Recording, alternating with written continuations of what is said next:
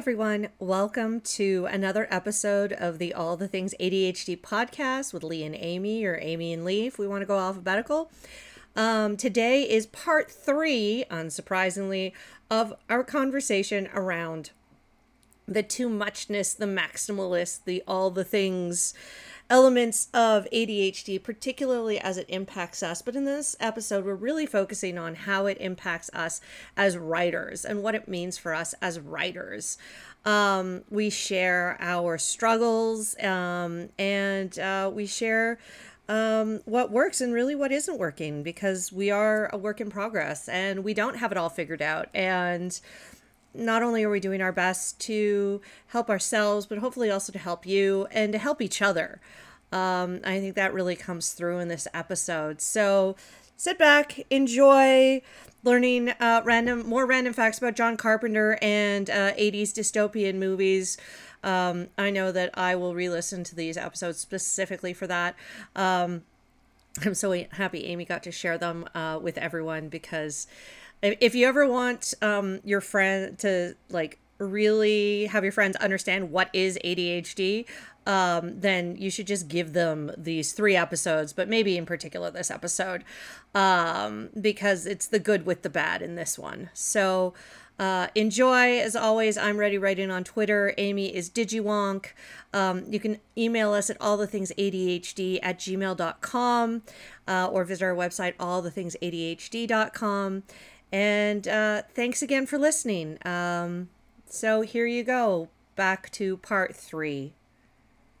So, like, I think you and I both know our needs here. We both know that we're maximalist writers, full of ideas, mm. and we know that we're funny writers and like we have flowing prose styles that people enjoy reading. But like, I know that I need help cutting stuff down. I need help organizing. Yeah. And I feel ashamed of that because I feel like I should know how to do this for my own ideas, but I don't. But then another thing that I feel is that the kind of help that I need would overwhelm people because like I can dash off 6,000 words in a day yeah.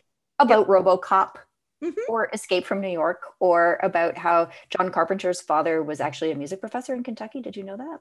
No. I knew that. And do you know why he uses so many synthesizers? Because he's not actually a good musician. And if you learn the synthesizer, you can make it sound like other things. So that very yep. specific John Carpenter sound is a factor of his lack of musical fluency. Oh, side quest. Right. So the point I was trying to make, right? I just needed to share that with people because I learned it. And it's a waste yeah. if I don't get to teach somebody about John Carpenter. And like, yeah, I'm just about to start again. So I'm going to reel it back. But so the kind of help I need is like I will produce 6,000 words about something and I can write it really fast and I can mm-hmm. read it really fast and I can mm-hmm. make notes on other people's stuff really fast, but I give it to other people and they are completely overwhelmed. Right. I'm like, yeah. would you read this for me? It's like, it's one chapter, but it's 22,000 words currently and 2,000 of those are footnotes. right. Like, so it's 62 pages long and I don't know what to keep. And they're just like, whoa, like, like they've asked for a glass of water and you've like gone at them with the fire hose. Right? like here's the fire hose. Like here you and go. And then I'm ashamed. High pressure myself. washer right there. There you go. Is that I would helpful? Like feel better if people could say to me, "Oh, you should read this book." Like, "Oh, this section needs a little bit more support," but they're just like, "Oh my god, there's so much here." I fainted, right? Like, and I don't even know. I'm embarrassed about my too muchness. As I'm writing it, I'm super excited by all my ideas and all yeah. my factoids and all my connections yeah. that I'm making, but I see how much I've produced. And I think, like, who am I to ask anybody else to read this, especially since, like, everybody except my friend Frankie reads slower than me. Frankie reads faster than me. And I will tell you, I was some threatened by it the first time I saw it. You know, like you're reading a document together on a screen, and uh, I'd be like, let me know when to scroll. And she started scrolling, like, wait, I'm not done. I was like, oh, that's never happened to me before. Yeah. What? Right. So I just, I feel like when I ask people for that kind of help, that, um, that they think less of me because of how much I have produced, right? And how yeah. overwhelming my maximalism is. I feel like I've exposed a very vulnerable part of me that makes them think I have no self control or I'm not a good writer or something. Do you know what I mean? Yeah. Yeah, I always I always felt that when I wrote a lot, when I was blogging a lot, I still kind of do blog a lot, but I, you know, I'm writing for a lot of different things, is that people would always, particularly in the early days of blogging, where it was I'm writing the wrong things. Mm. Right. I was always very sort of you know, especially when I was like, I can't, um, you know, I can't find a job and all that kind of stuff. And they're like, well, that's because you're writing the wrong things, right? you're spending all your energy writing the wrong things. I'm like, I have 10 peer reviewed journal articles as well. Like, yeah. I like, and so it, it's for me, it was, I, and it's, it's sort of the same, right? It's like, I'm writing the wrong things, right? I am writing a lot. Um, but it's not the right things that I should be writing. I'm just mm-hmm. writing what, you know, I want to write where the ADHD brain takes me. I'm actually, I, I agree to write an interview with myself about what it's like to write as somebody with ADHD. Oh my God. Ask me if I have been able to do it. No. No. No. No. I think that brings up an interesting like side quest there, Lee, is that sometimes like people may judge our maximalism because ADHD maximalism comes out differently than neurotypical overwork might come yeah. out, right? It's the strange connection um, between two quite disparate things or a series of connections where somebody would have expected maybe something a little bit more linear or it's um, personal disclosures where people would have expected a bit more formality and detachment right so that that the sort of adhd maximalism is not just too much of what neurotypical people would also produce it's too much like and it's also very different Yes. Right? Exactly. Exactly. So it's it's both of those things. It's like too much and the wrong stuff simultaneously. Yeah. Yeah. yeah no, that's exactly it. Like, you know, it's it's the same. Well, how do you write so much? How are mm-hmm. you, how are you so brave in what you share? And I'm just like, I literally have no advice for you for that because it's like this is just how it is. Yeah. That's and right. that's yeah. shitty advice as well. That's not what they're looking for. And so like no. I gotta sorry sorry anyone who i've given writing advice to but like i'm just making the shit up because like Absolutely. this is just like basically now my answer is have adhd right that's yeah. how i write so much that's how yeah. i write so much and i'm so brave with what i disclose because i have adhd and this is just how i work like yeah because it no doesn't feel like other... a choice right like if it was yeah. a choice you would feel a little bit more confident when you ask people to help you with things right but when it just feels like an unstoppable tidal wave of disclosures and ideas yeah. Uh, and fun facts about John Carpenter and Ernest Borgnine. You would not believe, Lee, I have to tell you, the number of cast members of Escape from New York who have actual military backgrounds, who've served in various sorts of wars. Ernest Borgnine had military experience? Absolutely. Oh. Absolutely. Yes. Uh, and the guy who played the commander, Bob Hauk, to, whose name I can't remember right now, military experience. Donald Pleasence, who uh, played the president in that movie, who was also in the Halloween movies as the doctor. Uh, he also had a military background and was British. I could just, I could just wow keep going because I cut all of this stuff after I learned it and wrote. You know what down. you need to do, Amy? What? You know what you need to do? You need to start a blog. Fun facts from my book about yeah no exactly no I mean like like that is because I'd read the shit out of that right? Yeah. Like, I mean, on it, then again, I'm also like the target audience, right? Like, right. you know, I'm bored. Let me go to Amy's blog and see what rabbit holes she can bring me on tonight.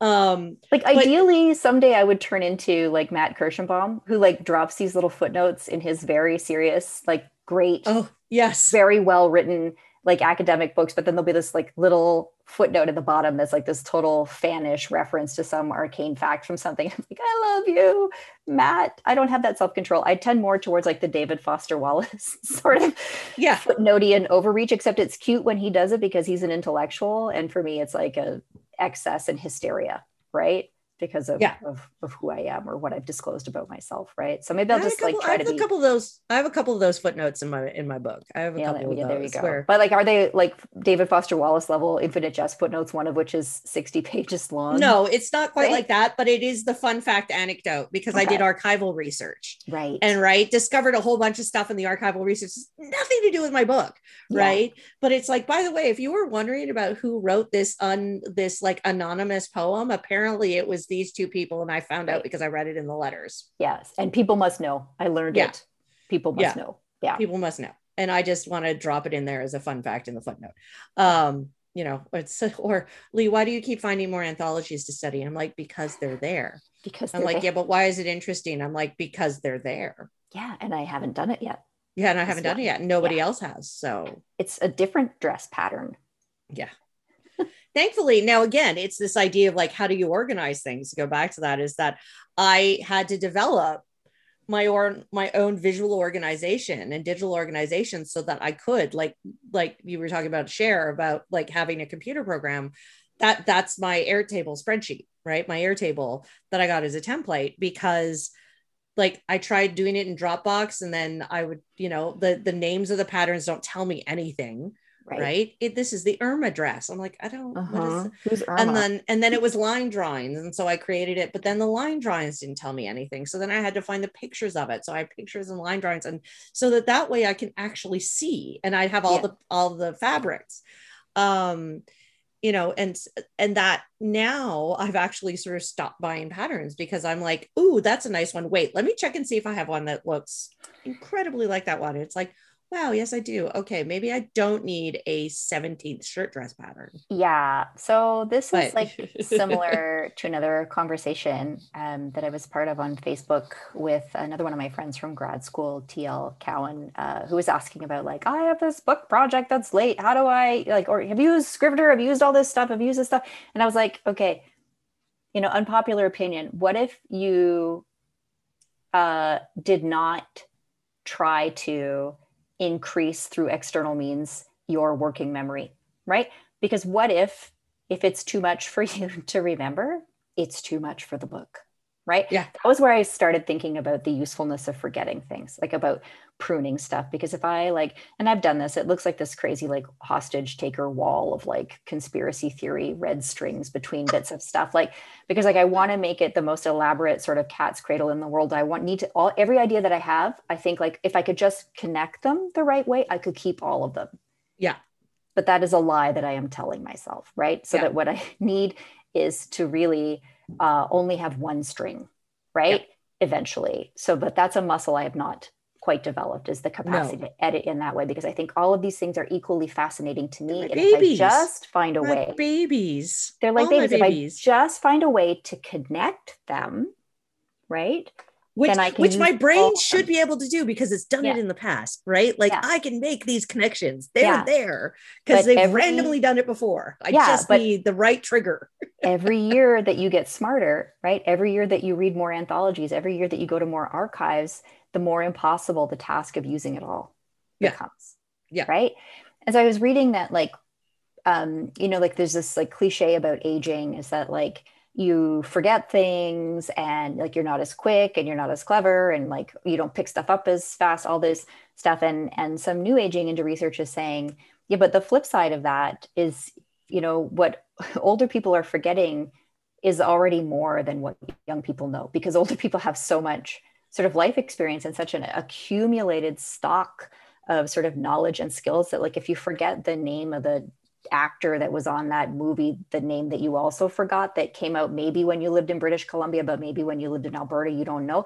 That's trivial, that forgetting compared yeah. to like you know how to make a perfect three minute egg, or like you know how to get the lawnmower unstuck, or you know what storm windows are for. Like all of those those things right so that there's a, a way in which we've pathologized forgetting particularly adhd people and we think like oh i just need a system right where i can remember everything but the more you know right? The more heroic the lengths you have to go to to make all of that fit in a coherent system. Um, yeah. And you're just turning the fire hose on people who only want a sip of water, and you're setting yourself like a impossible task. And like Scrivener is not going to help you when the problem is you have too many ideas. Yeah, because right? you're going to get to the end and then you're going to forget what you wrote at the beginning, anyways. Yeah, and like, like a Scrivener for your Scrivener, right? Then yeah. you need to be making notes about your notes because like you need a book for your book yeah you need a book like, for your book. You need a book for my book right? Like i'm going to turn yeah. this chapter into a book but then i work long enough on that chapter. I'm like no no this chapter inside my chapter that's now a book is going to be its own book right? Like oh i need to make like the notes of the main points but then there's too many main points. I'm going to make a summary list of the main points about the main points. Like like if you're at that sort of level of triple layers of abstraction so that you can keep it all in your head maybe it's too much. Yeah. Yeah. and that's okay right? Yeah that is Maybe okay. You have too many patterns. Maybe you don't need to buy any more fabric right now. Maybe you're just like, if you can't remember it all. You sound like my husband at the moment. Maybe you ah. don't need So Murray and I had a little chat beforehand. Yeah. no, I have actually been I've been actually good because I do I am going through like my like planned projects and feeling overwhelmed by it. Right. But but to me in a productive kind of way because it is keeping me from oh i need to buy more fabric or oh Right. i need to i need to buy another pattern it's sort of like no i really i have more than enough and i have more than enough that is new and interesting that will keep me interested in my current sewing project so i sort of have it i even now sort of strategize and have it planned where it's like i have my summer projects and then further down the list i have things that have sleeves and take heavier fabric and so i Right. know I, I don't need to worry about these because these are these are when I get bored of summer patterns. Right. I'm gonna move it and it'll probably ha- it will happen sooner or later. But then I have these fall patterns that I can then start working on. So then I have that, you know, I'll make a summer pattern and go like, oh, I have nowhere to wear this now because you know it's It's October. below freezing, right?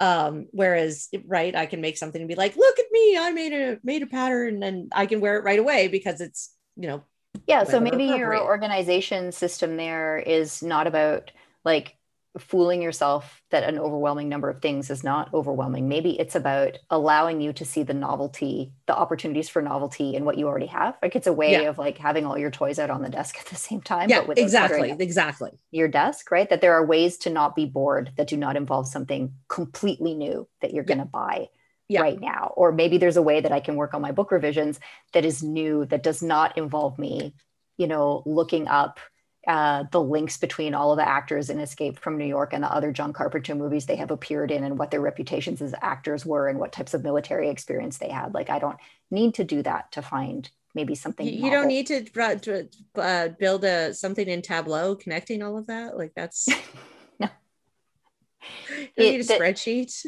the main female character, um, Maggie, uh, played by Adrienne Barbeau, who at the time was uh, married to John Carpenter, um, and uh, everybody else is like in this hideous dystopia, but somehow the women um, managed to have very elevating bras and fresh perms and access to uh, cosmetics. But I was like, Adrienne Barbeau, that is like the most French Canadian name ever. Louisiana.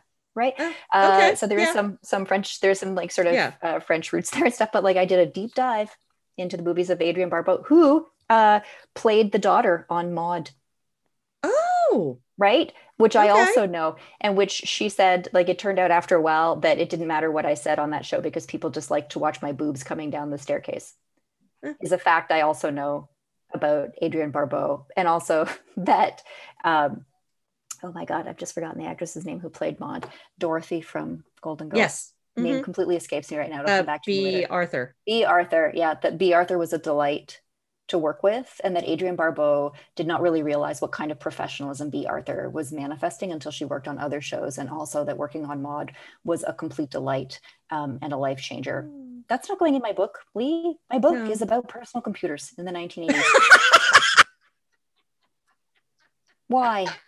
my book is about personal It is. I It love is. it so much. I know the whole history of the Bandstand Boogie song. That is one of the only recorded songs used that's not by John Carpenter in Escape from New York, which was classically, of course, the theme from American Bandstand, Yeah. um, which I know also the entire history of that show, including Dick Clark's many leavings and returns and its move from um, Pennsylvania to uh, Los Angeles and then to New York and its brief, you know, uh, flame out through Ryan Seacrest and how Michael Jackson revived. It's like, why, Lee, do I know this? I have four pages on Escape from New York. None of this went in there, right? Why? Why?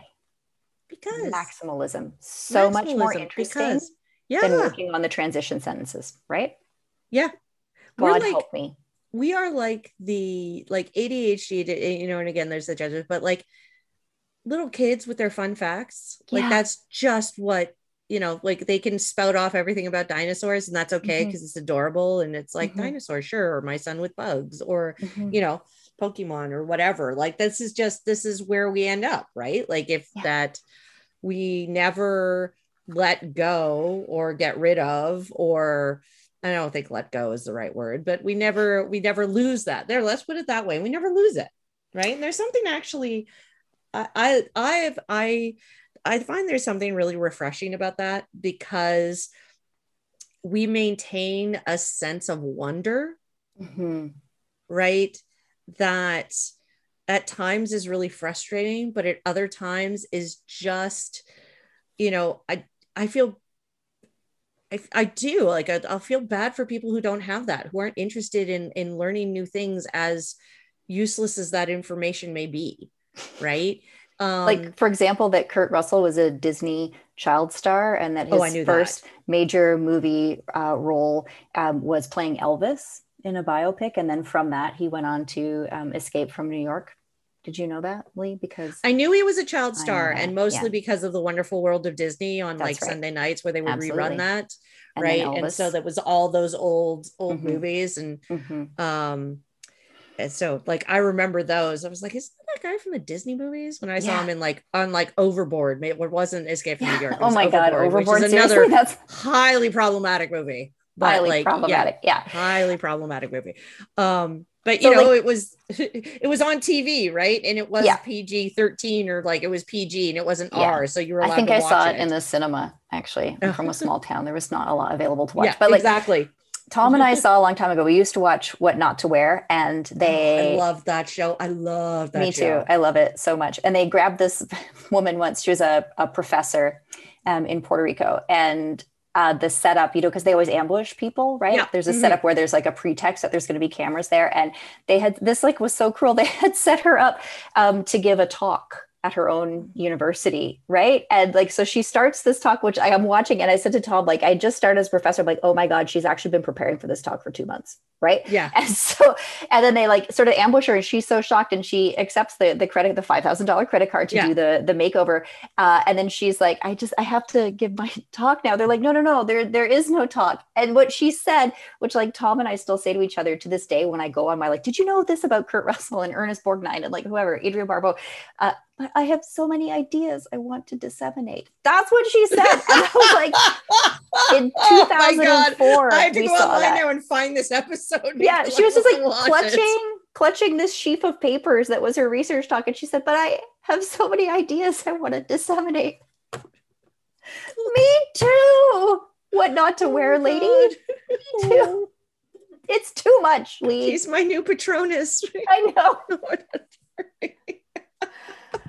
so I'm sorry to everybody listening if this episode has been too much. And I am sorry to everybody listening if you yourself experience your own self as too much, right?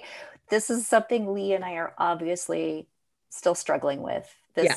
this mismatch between our capacity to absorb information and spit it out in chunks with our inability to manage it into something of a scale and shape that other people are able to engage with in the required formats. We don't know. Our brains are stuttering about this. I have used this episode purely as a pretext to dump on you all the facts about movies from the 80s that I had to cut from the chapter I'm working on this weekend. I'm not willing to let them go. So I'm just using this podcast as a way of like, look, I learned a thing. I have so many ideas I want to disseminate about them. And Lee wants to talk about sewing, right? We are yeah. too much. We are yeah. too much and never but, enough. And and no, that is not true. That is not true. You know it's not true. You know it's not true. That oh, you know that's not true. It is we are it makes us in a lot of ways better parents. It makes us much better teachers. Mm-hmm. Um, it makes us more interesting writers, mm-hmm. I would mm-hmm. say. Um, you know, it makes us fun at parties. yeah. As long as they're not too loud, because I have to go home. As long as you're not too well, no, I know that's, that's uh, and as long as it's like an appropriate reference and an appropriate, like mm-hmm. not so much at funerals, um, but you know, which awkward but mm-hmm. but yeah i mean it, it's it's this idea and i think that that's i think that that's the the it's just different right? And then that's the hardest thing is that it's it's just different. Um and it, the the you know we've said this lots of times the world is not set up to um you know we are not the the world is set up with a certain standard right? Yeah um, the neurotypical standard. And we don't meet that standard. We will mm-hmm. never meet that standard. No. Um, but you know, there are lots of other, you know, the, there are lots of other things that we're really good at. mm-hmm. um and that you know trivia for example yeah trivia for example really random trivia if they had a that that the time that the jeopardy has category 80s dystopian yeah um like oh masculinity oh uh bring it movies yeah or even just John Carpenter at that point, John right? Like it's just like John point. Carpenter yeah, as a as a category, and I'm like, yeah. phone this friend, phone this friend. Mm-hmm the double jeopardy or like the final jeopardy is john carpenter like, amy's like all your money just bet it all just bet it money all. you bet don't have you're all yeah. getting it back this i'm is... perfectly confident i have so many ideas i want to disseminate yeah but it, but i mean i think that that that is the hardest part right is that um you know particular in academia because the standards are so rigid mm-hmm. right? And the expectations are so inflexible. Mm-hmm. um that you know the way we butt up against them and just like are crushed by them you know is less a, a, comment on us and more just a comment on those standards and norms yeah. right? Where we have i mean we've basically set ourselves up for failure yeah right that's exactly yeah. what has happened we have set ourselves up for failure um because we are evaluating ourselves against a standard that was not developed with us in mind at all. And if it was developed with us in mind, it was developed with us in mind to control us. basically punish and control and yeah. conform and shape us into a way that is understandable and legible and understated. Right. Right. right. And, and I, it's I not think- to say that we shouldn't try because, like, again, people, we do want people to read our stuff. So we have yeah. to make it that way. But to expect that it just be easy you yeah. know it's is is uh, you're you know you're doing yourself a disservice and you're not being fair to yourself right um, yeah i, I think there's a way in which it's very easy for us to buy into that narrative as well oh yeah for sure like seeing as adhd itself is always sort of understood as a disorder of too muchness right you're too loud you're too messy you're too aggressive you're too physical you're too fidgety you talk too much right it's it's too much too much too yeah. much too much and so yeah. even when our sort of too muchness is a gift like our infinite curiosity and sense of wonder um, and our capacity to like you and i for example to read things very quickly and to understand them very quickly and interpret them spit it back out with an opinion attached to it very quickly um, i mean is is a gift but but if you have always been described as too much it's very easy to misrecognize your own gifts of too muchness um, as gifts and not as deficits, even yeah. and particularly when you understand that those gifts are a mixed blessing too, and you would yeah. like oh, some oh, yeah. help moderating the excesses of your muchness without characterizing the whole enterprise as always already too much. Yeah. Right. Exactly. Yeah. And I, so I think that it's, um, and also it's, it just can be really hard to find pe- other people who get that. Yeah. Right where uh you know you're talking about like readers who pass out from it and i'm sort of like i wouldn't but then again i also have adhd right like but i yeah. found like for me the moment that sort of crystallized for is when i was i was in my phd um and so fairly early and not saying that it fixed it but saying that i finally recognized what other people were saying about my writing so i was editing a book and this author, I think, was another grad student as well. I was editing a book on Anne and she had submitted this essay, and it was this great essay, and it had two paragraphs that were a fascinating aside. Right. And I was like, reading it and reading it and reading it. And I'm like, huh, that's really interesting that she made that observation. That's cool. I like that observation. And then reading and reading and reading, and she never connected it to the larger argument other than the fact that it was an observation that happened to be about the same two books that the rest of the essay was about. Right. Right? And so i was like and, and it was killing me right? Because i'm like this is so interesting. And then i was like but it's it put it in a footnote or something because it, it doesn't help the essay. And then i finally was like oh my god that's what i do. Like i finally get it. Oh. yeah and so it took reading somebody else doing it, but it also gave me the capacity to be able to communicate that in a way that was, I hope, caring and right. supportive, understanding, as opposed to uh, understanding and encouraging and being yeah. like, I didn't notice that either. That's a really great thing. However, right, let's move it into a footnote so that we retain it and we keep it, or maybe even put it aside because I think this could make a really great other essay. essay. Yeah. Right. See, well, especially as a grad student. This chapter yeah. could be its own book. oh.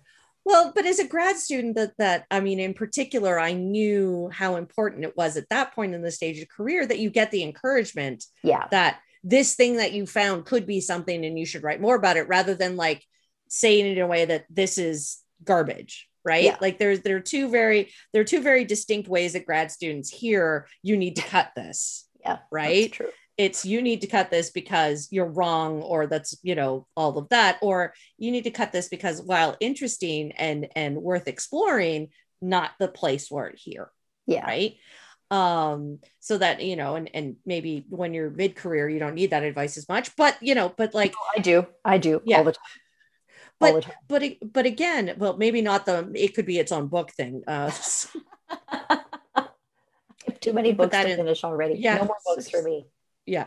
But but again it there is there there is that capacity though i think as well with our experience with that is that we it it makes like one of the reasons why it makes us better parents and better teachers and maybe better editors in some cases is because we have this tremendous amount of empathy yeah. for what the writer or student or our kid is going through yeah. right? That it's it's sort of like you know it it, it is writ large.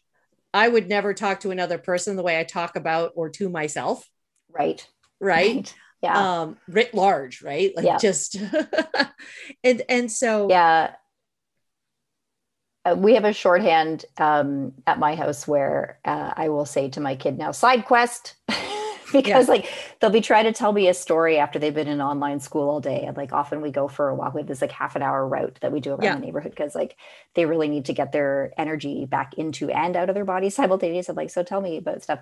And I, i'm like i can hear the commas right? I can hear the commas yeah. proliferating. I'm like please finish one sentence. Yeah.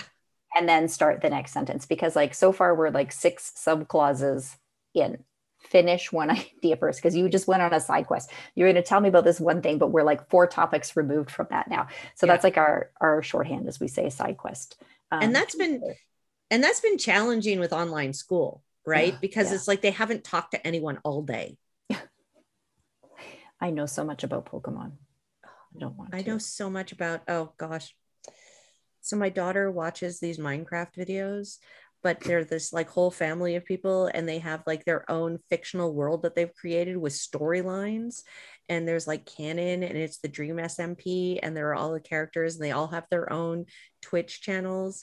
Right okay um, this feels like a good place to stop yeah. because i don't want to learn about it lee. No. I'm sorry that you have to learn all about it. Man nodding and smiling and like just being like i'm so happy you have something that you care this deeply yes. about Amen. Amen. But well, yeah, so this probably is a good place to stop because maximalist, we've gone an hour and 40 minutes. So like I might I might make this three, let's be honest. Woo-hoo. Although I was fairly It's gonna be the maximalist episodes about maximalism. That's Part one, two, and very, three. because because Lee, we had so many ideas we wanted yeah. to disseminate. Well, it, it can't be any more ironic. Well, this one isn't ironic, but it was the three part Marie's Kondo one where it was yes, like, right. let's yes. talk about cutting down for yeah. three hours. yeah. Do all of these episodes spark joy? Maybe, but we're not going to edit them because that's not how we roll. We're just going to cut them into pieces. Sort it out yourselves, listeners. Yeah. We hope that it sparked some joy. It sparked joy for us. So, like at the yes, end of the day. that's right. So, um, as always, I'll probably say this two more times in the intros and outros for all of the cuts, but I'll do it officially with both of us here.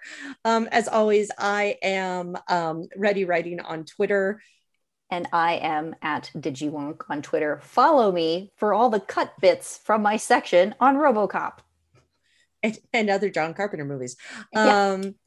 And uh, you can always email us at all the things ADHD at gmail.com.